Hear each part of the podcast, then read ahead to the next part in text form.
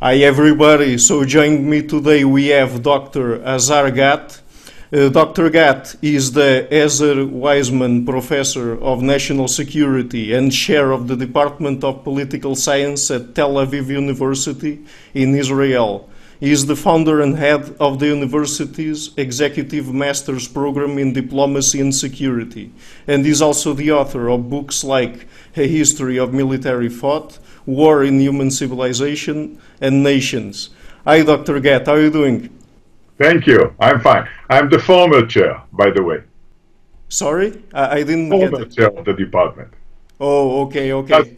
Okay, good. Okay, okay th- uh, thank you for, for that for that correction. So, uh, okay, so to start off with today, I guess we're going to talk about war, war in human civilization at least, because we also have war in other primates, I guess. So, uh, so um, would you say that we could consider war as something that is part of human nature?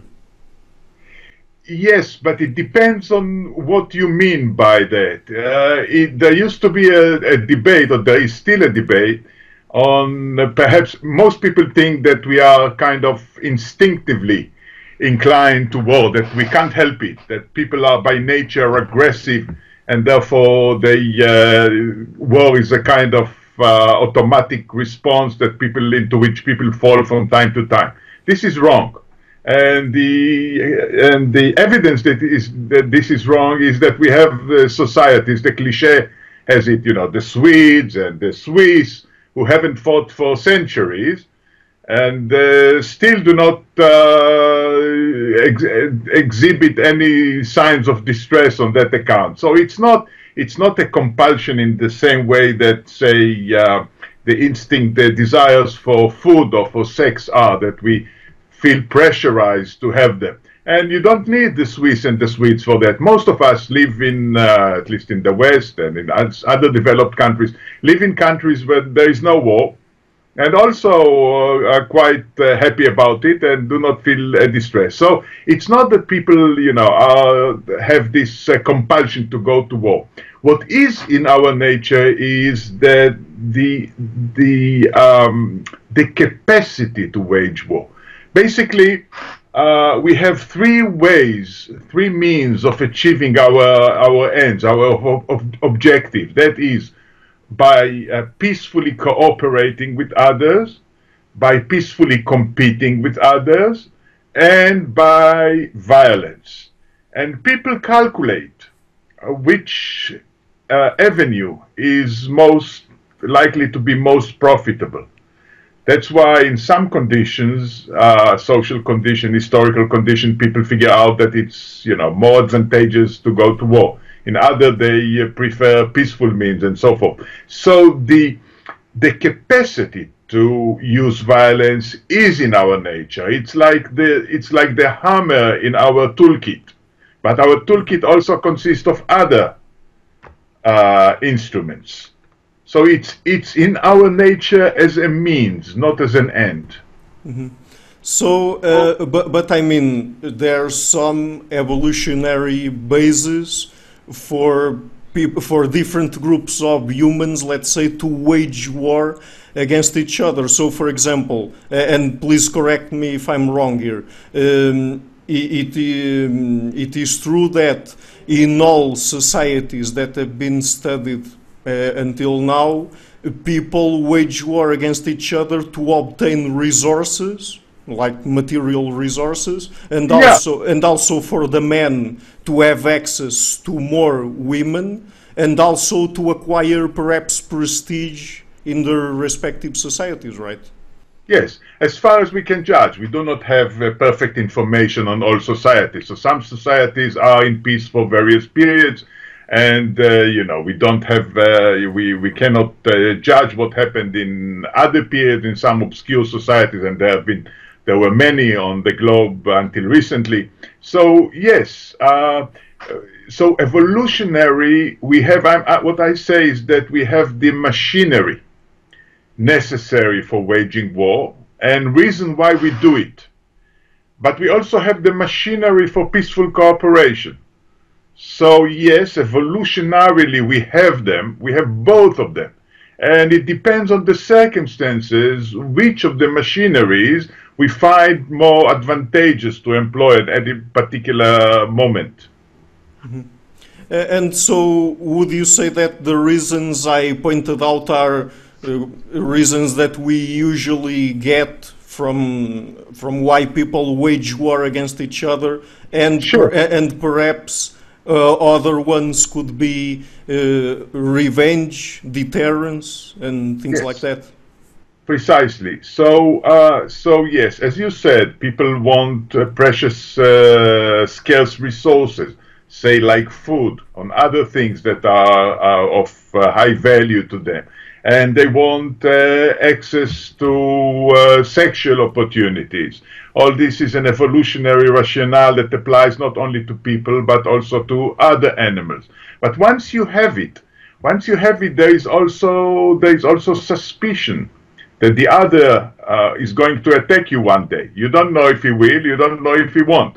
So there is, the, on top of these, there are other, other you know, uh, causes of war which are an add-on on the first level of uh, causes. That is, um, this is called the security di dilemma. The security, that the other might might attack you, but I mean, even if he doesn't, you are not sure that he's not going to to do it because you know he might want your your food or he want he want you might want to steal your women and so forth so in all societies then all uh, we see all all pre-state societies we see these um, factors uh, at work and in a different way also in uh, state societies mm -hmm.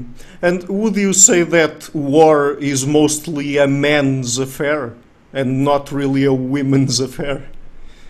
It uh, it used to be the case for various reasons. Uh, uh, first of all, sexual competition between men is uh, stronger than between women because uh, because men have the capacity to have fruitful, that is reproductive sexual intercourse with unlimited number of uh, women, whereas women do not uh, profit in the same way, and also because, and uh, this is associated with the fact that men are stronger. So historically, yes, men were those who waged war, even though women were also involved in the sense that they uh, depended on the booty that the men brought, on the fate of the men. So it was a collective uh, enterprise in the sense that everybody was everybody were you know were, had interest in the war, even though it was waged almost exclusively by men. It's changing now because it's uh, you don't uh, need physical force as much as uh, previously, even though still it is the case that women show lesser uh, propensity, lesser inclination to join the military, even though, uh, you know, in many fields of the military they are now uh, equally treated. Mm -hmm. Okay, so um, with the with the development of agriculture and the advent of the Neolithic, human society in terms of structure completely changed. So I guess that uh, to to introduce this theme here, uh, I would like you first of all to comment on the differences in terms of war, I mean, in, ter in terms of um, the prevalence of war and in terms of the percentage of men that died in war conflicts. First, first of all, comparing hunter-gatherer societies with pastoralist societies. Uh, so I'm not sure that the difference is strong here. What the advent of agriculture actually did is to create um, class society, that is, uh, differences in property and larger scale societies. So, whereas uh, hunter gatherers lived in uh, groups of no more than around five, 500 on average, the, the tribal group, um, agriculture society started to grow in size. And at the end, they developed uh, political structure that is hierarchical um, uh, political structure that is states. and the states continue to grow in size. So what we have is asymmetrical relationship between the poor in society, the rich in society, the rulers in society. We begin to have uh, taxes and we begin to have uh, regular armies and large armies as a function of large societies. But paradoxically, mortality in war actually declined during this stage. And it's it's paradoxical. It goes against our intuition because we are used to have, you know, a spectacular number of dead uh, in state wars. But what we need to consider is not absolute um, size or number of dead, but the percentage of dead uh, among uh, in the population. So if you have uh, societies, state societies of millions, uh, the actual percentage of those finding death in war is actually lower than among hunter-gatherers. Among hunter-gatherers, about 25% uh, of the men and about 15% of the population uh, usually found death, violent death. Whereas, and this is the average only for the most severe state wars. Usually the uh, average is much lower in state wars. And there are various reasons for that. One of the reasons is the actual size of states. So in tribal wars, uh, the whole tribe is exposed. Whereas in state wars, the front is uh, usually hundreds of kilometers away. So, and, and the, uh, so the civilian population is more protected unless the invasion reached the depth of the country. Uh, and this is why this is the reason also why civil wars are the most destructive, the most the most lethal uh, lethal of wars because the warfare takes place within the societies. So the destruction and exposure of the civilian population is much higher, as we see unfortunately today in Syria and obviously throughout history. Mm-hmm. And uh, comparing societies after, let's say, the development or the advent of agriculture, because people tend to characterize pastoralist societies as being particularly relevant, uh, particularly sorry, particularly violent in comparison with other societies which have agriculture at their basis. So, uh, I mean, in, in pastoralist societies, it's easy or relatively easy for people if they wage war against one another to take the herd animals with them and they don't have to settle in the specific place where, for example, people uh, that, that have certain kinds, uh, that have agriculture at their bases, they have their plantations there, and so if they are conquered by other people, they have to settle at least a certain number of people there. But in pastoralist societies, they can simply take the animals with them, right? So that, that's true. That they can simply rob the animals uh, in a successful war. But agriculturalists too uh, fight for territory. I would say that that pastoralists have this particular uh, and partly justified uh, bellicose uh, image because uh, they they can prey with almost immunity on the agricultural neighbors. Uh, mm. pastoralists among themselves are both exposed to each other, so they uh, are more weary of starting a, a struggle. But agricultural, uh, but pastoralists throughout history, especially horse pastoralists, especially in the Eurasian uh, steppe, the Mongols, the uh, uh, Turkish uh, tribes and so and so forth. They could prey on their agricultural neighbors, on the great civilizations of, say, China or Persia or, or, or, Europe and so forth, or Russia and so forth, and and they could and and the, the neighbors could not pay them in kinds because they were unable to catch them. They were mobile, and it was so it was a one-way uh, prey relations a relationship between the between pastoralists and agriculturalists. Mm-hmm. Okay, so uh, and uh, again comparing uh, pre-state societies and even pre-agricultural societies, and state societies or agricultural societies. So, uh, would you say that, that we can put all together under the same rubric um, all types of agricultural societies, like let's say chiefdoms, kingdoms, and even the empires, and and compare them all together with pre-state societies or pre-agricultural societies, and say that uh, all these different kinds of agricultural societies are uh, um, induce, let's say, in terms of war, less deaths and less casualties in, in proportion than pre-state societies. Yes, so so state societies historically uh, were prone to war, and they fought uh, a great deal of the time, uh, by and large, with uh, you know with uh, with some variation, of course, but still they were fighting a lot.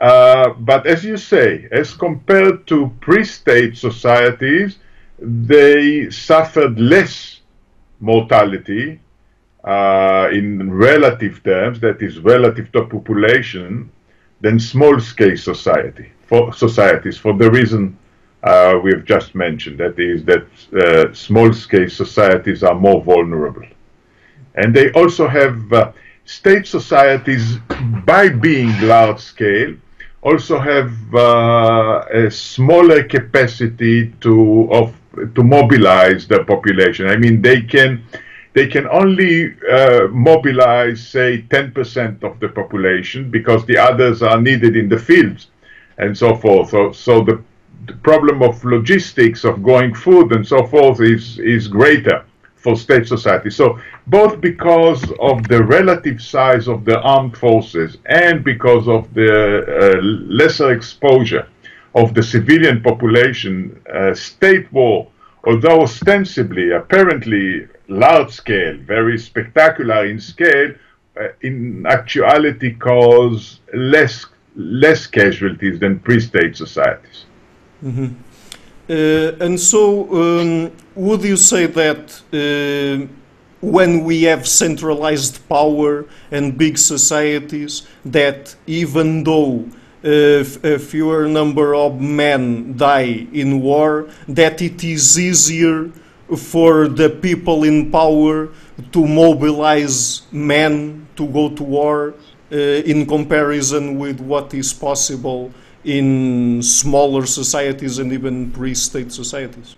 It is easier in terms of compulsion, since since they have the authority and uh, you know uh, command authority over their societies. It is it's easier in terms of compulsion. There is lesser compulsion, uh, except for social pressure, and especially for uh, except for kinship relationship in tribal societies usually people help their friends and kins, but are less uh, not feel themselves obligated to join if it's not their immediate uh, relatives and so forth. Often this is often the case.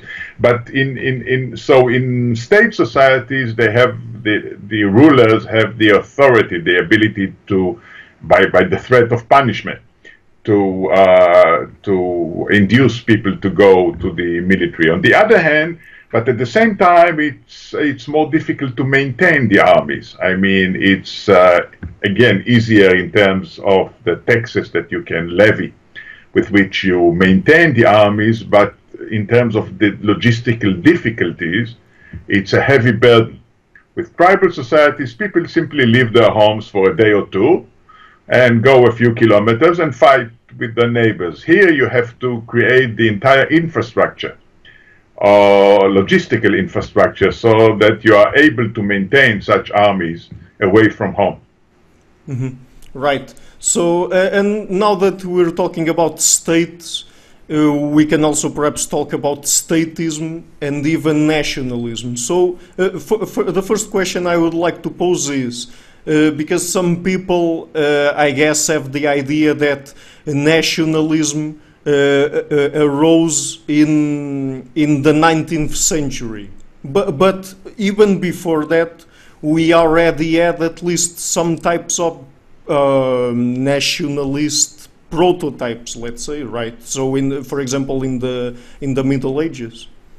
Exactly. I mean, uh, I mean, the, it's the it's the fashion has been the fashion since uh, since perhaps the 80s, sometimes earlier, to equate nationalism with modernity. And obviously, uh, nationalism has changed uh, in modernity because of the changes that modernity brought with it.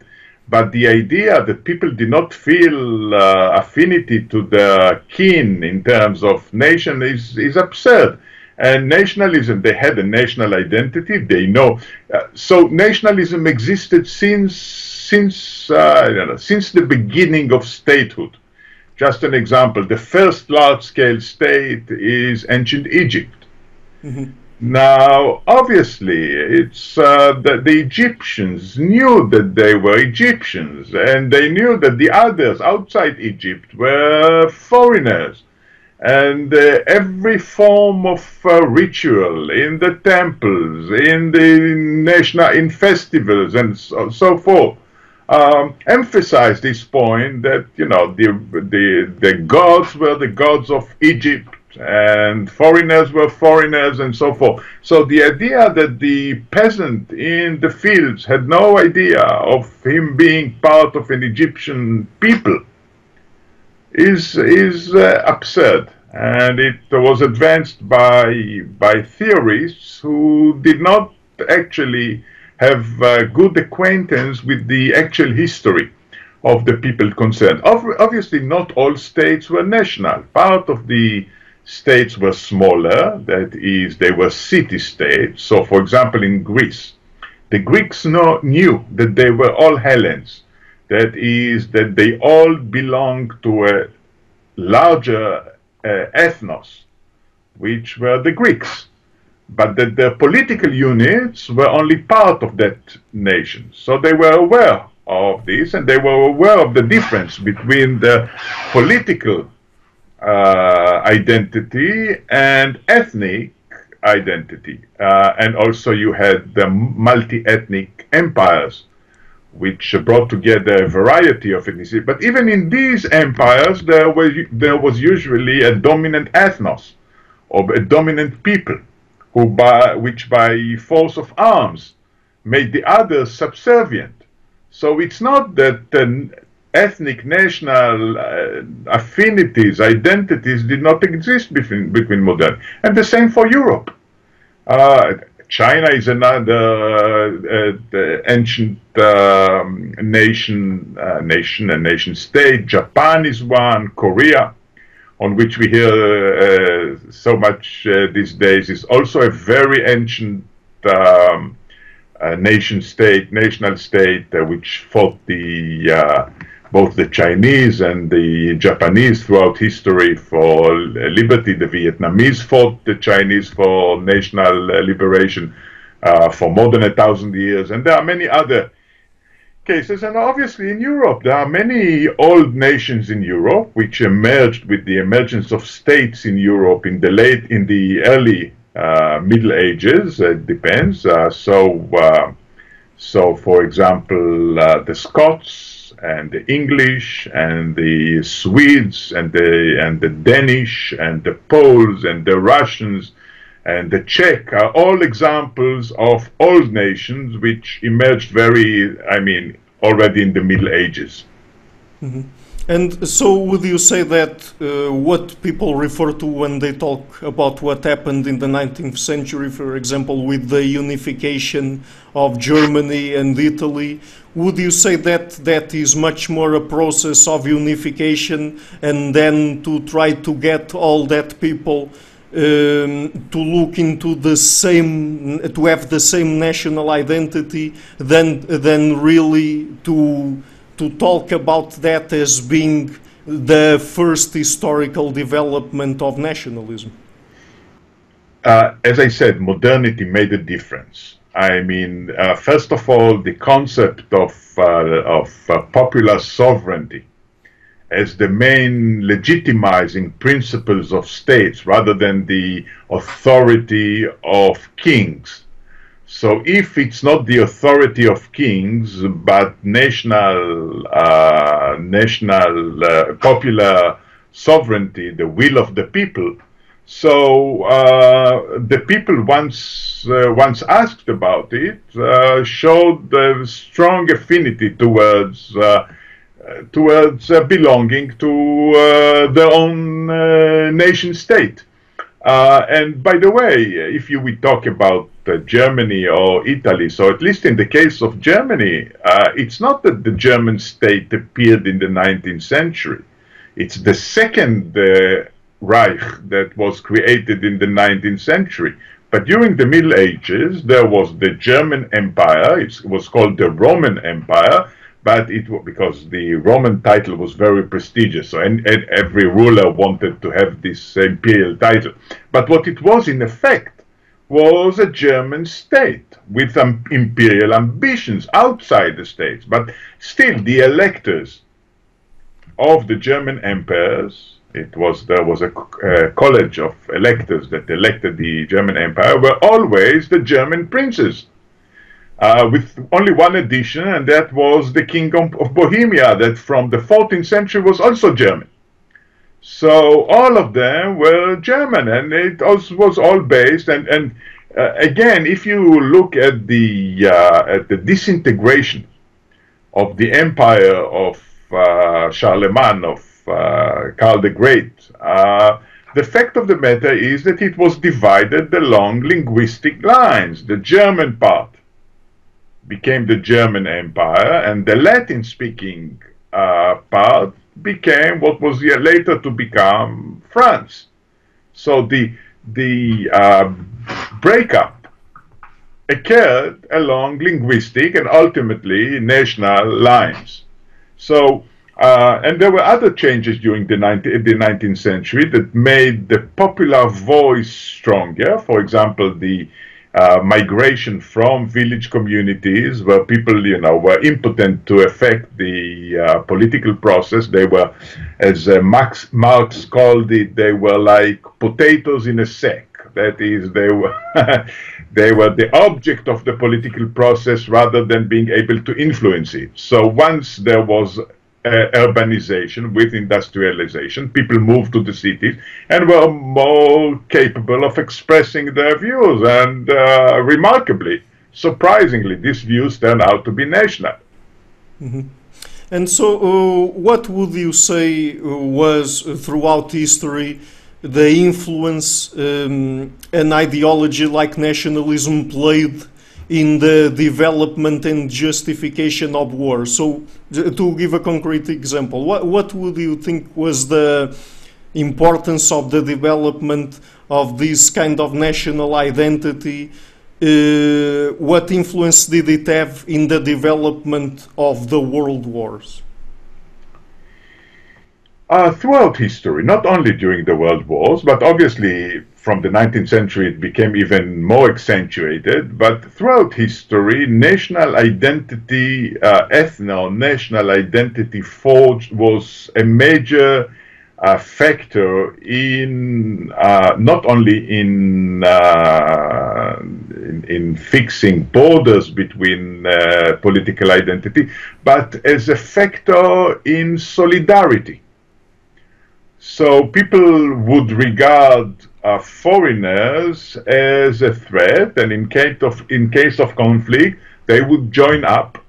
Uh, take Russia, for example, which was, you know, a very despotic state. The people have no say. They were subjugated by the aristocracy and by the Tsar, who was a despotic ruler. They had absolutely no. So by according to the uh, modernists, they had the no notion of being uh, Russians, the Russian peasantry. But still, when Russia was invaded by foreigners, so it say by Poland in the 17th century, by the Swedes in the early 18th century, and most uh, famously by Napoleon in 1812, the Russian population rose to the against the invaders and with great enthusiasm. This was a patriotic feeling, and obviously, when it was necessary, usually the rulers did not want to rely too much on the masses unless the masses would have uh, ideas that, you know, that, that, there were things that they wanted in terms of rights. But in a time of emergency, the rulers would call upon the natural patriotic sentiments of the people in order to, to fight invaders. So Russian is an example. So in terms of both borders and solidarity that could be counted on, uh, the, the, political um, ethno-national divisions always played a huge role. And as you said, during the 19th century and during the 20th century, wars of national character, that is, waged in order to uh, unify a country, unify, uh, join with uh, your kin across the border, uh, became perhaps the major cause of warfare in during first in Europe and then throughout the world. Mm -hmm. And would you say that nationalism was a cause for war, or or more of a justification for war? If if you understand the differentiation yeah. I'm trying to. Both, I would say, but uh, but it was during the 19th and 20th century. It was very much a cause. That is, people uh, people uh, sought unity. They wanted to come together in their own state. They wanted to join with uh, to free themselves from uh, foreign rulers. They wanted to join with their kin across the borders. So the kind of wars that we see in the 19th and 20th century were other kinds of war, were, uh, were other reasons for war, were partly in decline, is mostly the mostly uh, national. Mm -hmm. Okay, and uh, talking about another type of ideology, let's put it that way, religion. What, what uh, has been the role of religion throughout history in terms of causing and justifying war? So perhaps we could talk here about what happened uh, during the Renaissance period with the Reformation and then the Counter Reformation, if you want, of course. Yeah, ideology has always been uh, a factor. And uh, before modern times, ideology was mostly religion, religious. That is uh, one's, uh, uh, one's picture of the world and the how how uh, how we humans have to conduct themselves in the world has always been a major factor uh, for people, and religious uh, differences matter. They mattered uh, because uh, in many times they also coincided with uh, ethno-national differences. So the other people had the different religions, and they were also foreigners. So this uh, religious religious feeling cemented national identity. In other cases, uh, in other cases, it was ideology per se. Uh, we do not accept uh, that you know Catholics or Protestants uh, had the right view of how the how the how you know people had to conduct themselves in the world in order to please God, and people throughout history have been driven uh, to war on that account. Uh, so yes, that also was uh, was a major a major cause of war throughout history. Mm -hmm. And uh, okay, so now talking about recent trends in war. So uh, since World War II, we've been having a historical phenomena that we call the long peace, right? So, what would we say have been the main reasons behind uh, these phenomena? Why people, why states uh, since the since World War II uh, haven't been waging war against each other? Okay, so first, so first, our audience may be surprised to learn that there have been no wars since 1945. So we might better first explain yeah. that we are talking about great power wars.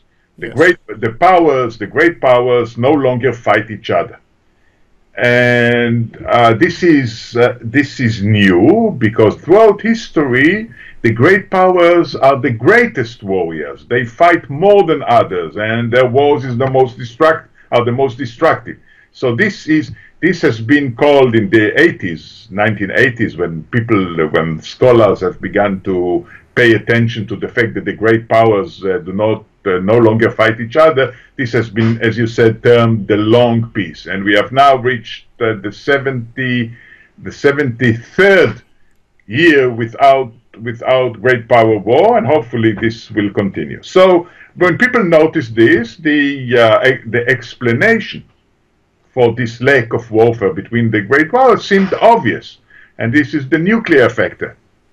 Uh, since 1945, we have the, the nuclear bomb, so people, uh, the, the, the, great powers fear uh, mutual annihilation by uh, the bomb, so they do not fight each other. But what um, uh, scholars have not noticed is that before this uh, long peace, during the 19th century, we, we had two other periods of long peace between the great powers. That is, between 1871 and 1914, we had no war between the great powers. This is 43 years. And the third longest uh, peace between the great powers occurred just earlier, that is, between the end of the Napoleonic War, 1815, and 1854. This is 39 years of no peace, of no war. And this is certainly a novelty because if you look at the 18th century or the 17th century or any century before, you see that the great powers were fighting all the time. So we have something here changing. People always knew that the 19th century was particularly pacifistic and you also have the long peace after 1945. So we have a change here, and the problem is to explain why it, it has occurred, and also to explain the great exception to this change, which is the two world wars, which are quite an exception. So this is the challenge, and most people think that modern war has become uh, rarer because it is more costly or more destructive or more lethal. So uh, the powers are more cautious. In, but this is not the case. Earlier war in history uh, were as destructive and as lethal in terms of percentage of the population killed as even World War II relative to the population. I repeat, not in absolute terms, absolute terms, uh, World War One cost uh, perhaps 60 million uh, dead, but this is a war that occurred around the world, so it doesn't matter if it's one war that is occurring around the world or uh, there were a variety of wars that happened in various places throughout history. So what we are asking is the relative number of deaths.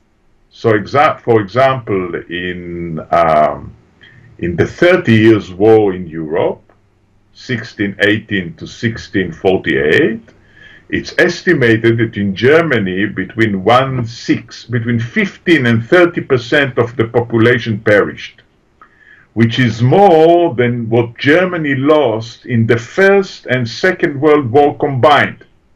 Mm-hmm. And the same in other wars. I don't know how much you want to go into examples. Say the Second Punic War between Rome and Carthage.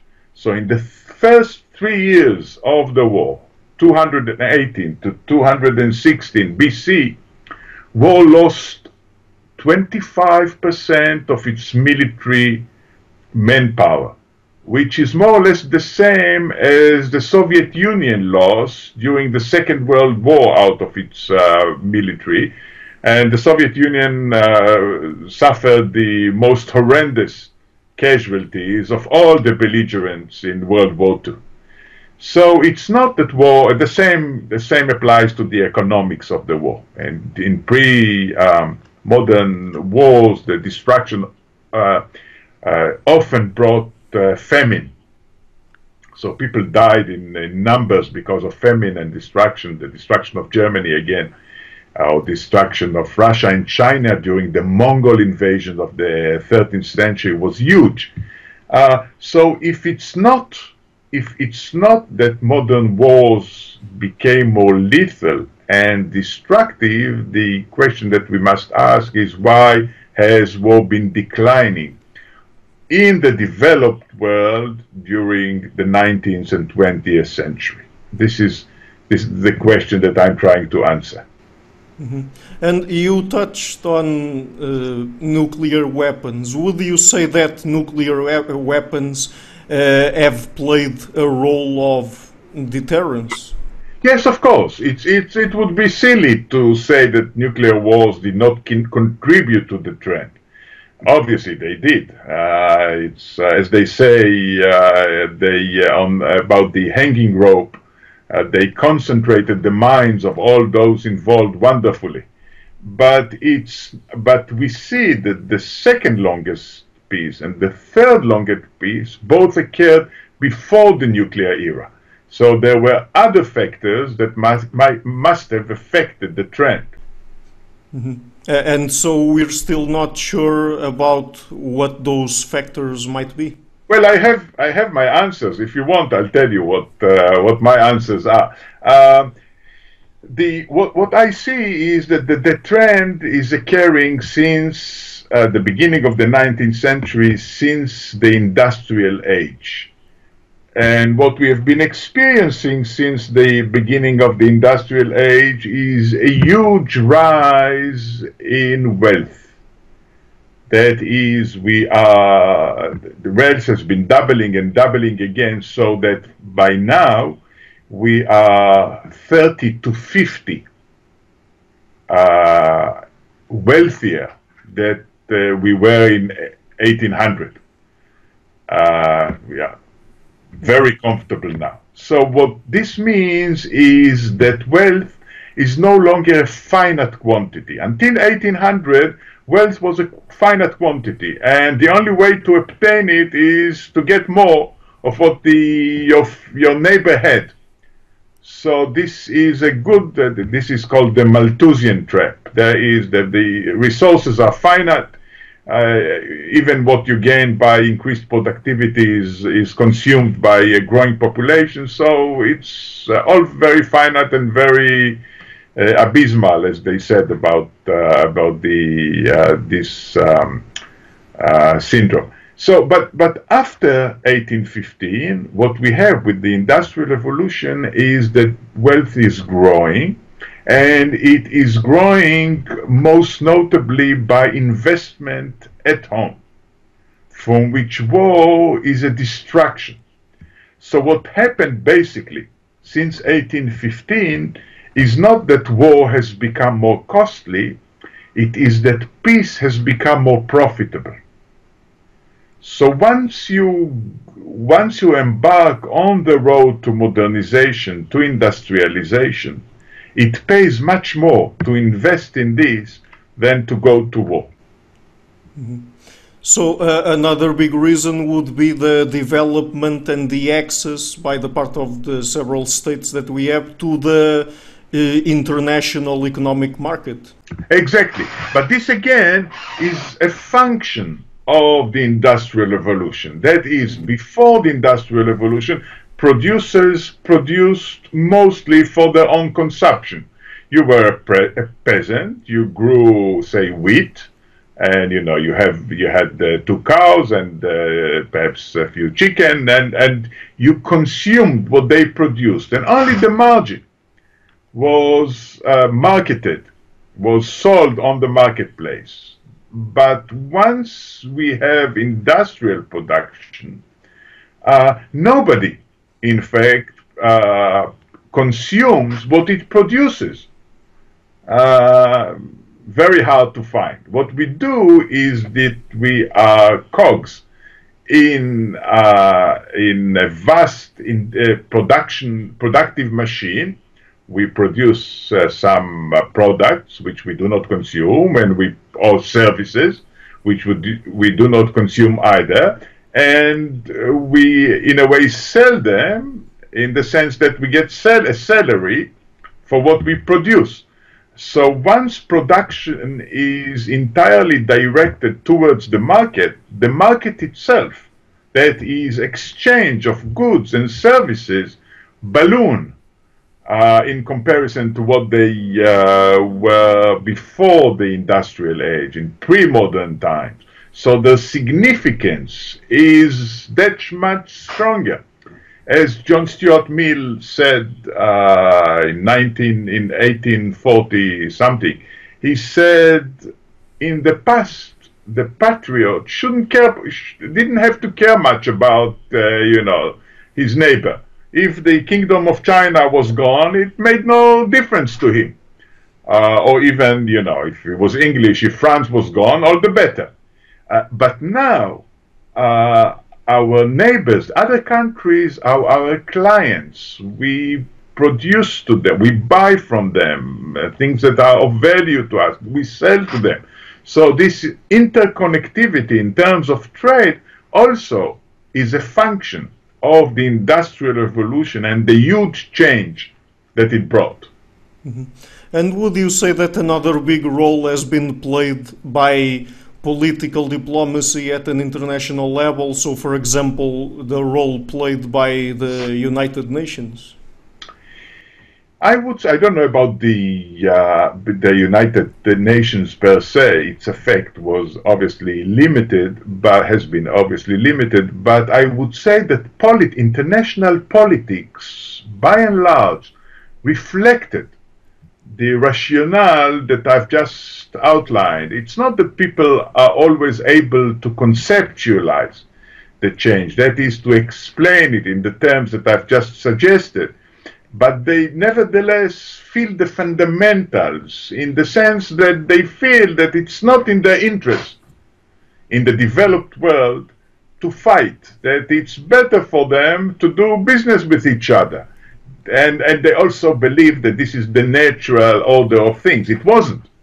It wasn't before the uh, modern rationale uh, you know, uh, emerged. And so the political process, what uh, what the what the people feel and what the leaders, uh, the policies that the leader leaders are pursuing in the developed world are such that they reflect this rationale. So what we have basically is uh, the rather startling uh, phenomenon that most people do not appreciate that in the developed world, that is, say, in countries with uh, uh, with production per capita of twenty thousand dollars and up, upward, in the developed world, say North America, in uh, Western Europe, in East Asia, in, I mean in East Asia, I mean uh, like in developed countries like uh, Japan or South Korea or, or Taiwan, war has practically disappeared. We, in, in its two manifestations, there are no wars between states, and there are no longer civil wars. People do not appreciate these facts, but there are no civil wars either in these states, even though there might be, you know, might be uh, polit- uh, ethnic, ethno-national differences, but there are no civil wars anymore. Whereas in the less developed parts of the world, we still see war, and in the least developed parts of the world, say in Africa, in uh, sub Saharan Africa, and in the Middle East, we still see wars, wars waged either between undeveloped countries or between developed countries and undeveloped countries. But between developed countries, we no longer see war. We no, no longer see the fear of war, the famous security dilemma. So, for example, imagine that uh, that uh, Belgium and Holland no longer fear a German invasion. They don't no longer fear a French invasion. This is historically unprecedented. And I'm sure that in Portugal you no longer fear Spanish invasion historically, I mean, uh, against the um, large sweep of history, this situation is unprecedented. And the same, the same, in, this, in the same way, people do not give themselves and ex- uh, do not pay attention to the fact that nothing, in fact, protects Canada from being taken over by the states. At least the Canadians do not feel this possibility at the least. And the same in East Asia. Japan, Taiwan, South Korea do not at all fear war between themselves or with any other developed countries. The only fear of war that they have is with China, which is still far behind in terms of development, even though it develops, it's developing fast, and North Korea. So in the developed world, world where the rationale of modernity is fully in place, war has practically disappeared. Mm-hmm. Okay, so we already talked about the long peace. Could you explain to people what what is the new peace about? I don't think that the new peace is uh, different from the from the long peace of or from the modern peace. The new peace is uh, is uh, not one of the concepts that I use. The new peace is uh, what uh, people have noticed has been occurring since the end of the Cold War. But I don't I don't think this is uh, as significant as the modernization piece that I've just outlined. Mm-hmm. Okay. And uh, what is the importance we should give to terrorism and terrorist attacks in the modern modern world? In the in the form that we have been used to, the effect of terror has been mostly psychological it doesn't mean that it's the, such psychological effect is not significant. Obviously, it's significant, and people are very much worried about this. But the actual numbers of those killed by terror is low. Uh, it, you know, it's uh, has been pointed out, you know, a bit uh, humorously that more people are, are, you know, drown in the bathtub than uh, those killed in terror, and that, that, that, you know more people die by falling from ladders, uh, and all sorts of uh, funny statistics uh, like, like this. Now, people are not aware of this, and when asked what the actual causes of death are, they list terrorism high. Whereas it's actually very low. Even in uh, my country, in Israel, the number of those killed by terror acts is relatively uh, low. Uh, terror might become a much more significant cause of death if it ever resorts to unconventional weapons.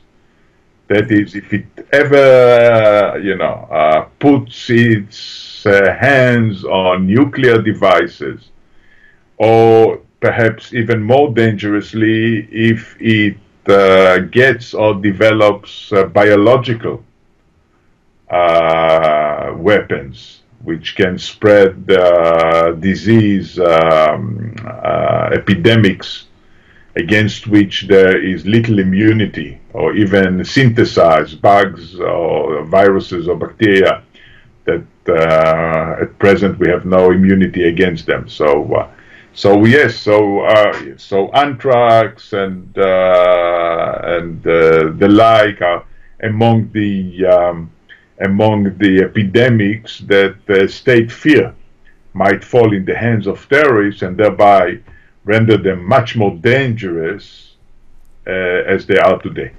Mm-hmm. Uh, and what would you say is the importance of the war that is going on, that has been going on in Syria in the world stage? Uh, we don't know. Uh, it's a tragedy for the Syrians obviously. It's uh, has been quite horrendous in terms of both deaths. There is uh, half a million dead by now, uh, around half a million dead, and there are millions and millions. About a third of the Syrian population has been uh, has been has become refugees. Part of them in their own country, part of them outside, and obviously it also affects the waves of uh, immigration to uh, Europe and other places. Uh, and it's uh, now with the involvement of uh, of Russia, it signals the you know the resurgence of Russian assertiveness on the political arena and with uh, Iran involved, it uh, creates uh, tension with the Sunni states of the Middle East, Arab states of the Middle East, and obviously with Israel. So, um, so all this has the all, already has an effect on Syria. It has may may deteriorate into conflict uh, that is, uh, you know, encompass uh, uh larger parts of uh, the Middle East, uh, may signal some developments in terms of the relationship between the great powers, that is Russia and so forth. Uh, but you know, it's still it's an ongoing event. We don't know what the future is. We'll have to wait and see. Uh, you know, you know what uh, Zhou Enlai, the Chinese uh, uh, communist leader in 1970, he was asked about the significance of the French Revolution and he said too early to say. so with uh, Syria today, obviously, it's too early to say. It has it has the potential. Mm-hmm. Exactly. So, and what do you think uh, is the significance of this most recent development coming from the Koreas in terms of the this manifested commitment of North Korea to denuclearization? Uh, look, I, I don't have insights that you cannot read uh, in the newspapers. I mean, about the current events, I'm as uh, I'm as intelligent or stupid as the rest of humanity of this of you know newspaper readers and uh, if you watch television and so forth. What you know what I study is more the fundamental long-term development. I cannot uh, predict tomorrow, and it's uh, nobody can. And studies show that laymen and uh, experts are equally uh, unsuccessful in predicting the future. So I have no pretense of being able to, you know, to predict what will happen here and there, except from the, you know, except for the usual judgments that you know people exercise all the time in looking at the current events. Mm-hmm. And so, would you say that if we keep following these recent trends in terms of war, that possibly in the future war could become an obsolete political endeavor, let's say? I, I, I'm saying that it has already become so in the most affluent parts of the world, in the most developed parts of the world. So, as I said, in North America, in Europe, in uh, the developed parts of East Asia, this is already a reality. It's in, uh, unimaginable to the people involved that they would ever fight against other developed countries, against their neighbors. And mind you, most wars takes place historically between neighbors. Now it's it's unimaginable that France and Germany would be uh, in at war with one another uh, anymore. It's uh, so I think that it's already happening, has been happening in the developed parts of the world. Now, to the extent that the rest of the the world is going to embark on the road to development and would become uh, developed and affluent and very comfortable. It's the logic is very simple. Uh, uh, in addition to what I've already said, if you already you know have all the luxuries and good things of life, why risk them and go to war? That's that's what people feel. They have fun they uh, have everything. I mean, they have opportunities, entertainment, everything. So they don't find the reason why they should risk uh, not only their life, but uh, you know their their health, uh, the uh, the uh, difficulties and dangers and the physical exertion of the battlefield. They have everything at home. Mm-hmm. Great. So, just before we finish, Dr. Gat, could you please tell people? Uh, I don't know if you want to share with people perhaps something you're working on right now, maybe a new book, I don't know, and tell people also where they can follow your work. And I don't know if you're active on social media or not. I'm, I'm not active on social media, and oh. my work my work is uh, you know in the books that I write so people can easily find uh, my uh, books and, uh, and uh, you know if they are interested. Uh, the work that I'm doing now, I'm fascinated by by the phenomenon of ideological fixation, how fixated people are in their ideological convictions and I've been so even before, you know, even before uh, the, you know, the, the election of Trump and all the talks about and all the, the divisions of uh, on, on ideology in the American arena and the division, the, the you know the increasing uh, Gulf uh, tensions, ideological tension uh, in Europe and so forth. So um, I'm in, I'm, as I said, I'm fascinated by this phenomenon. I want to explore it further. So I've begun work on uh, a book on this subject. Mm -hmm. So, uh, could we expect a new book in the near future? Uh, it depends how you define uh, near. It will take a few years. okay, okay. Yeah. So, Dr. Gat, I would like to thank you a lot for sparing a bit of your time to being here with us today. Uh, I hope you keep up with the good work because I, am really a big fan. And so, again, thank you. Thank you very much. I uh, really uh, thank you for this invitation and for the uh, and for the very good, very informed question that you asked. Okay, thank you. So you have much. a nice have a nice Sunday. Thank you. Thank you. Bye bye. If you appreciate my work, please consider supporting me on Patreon at patreon.com slash the dissenter. Thank you.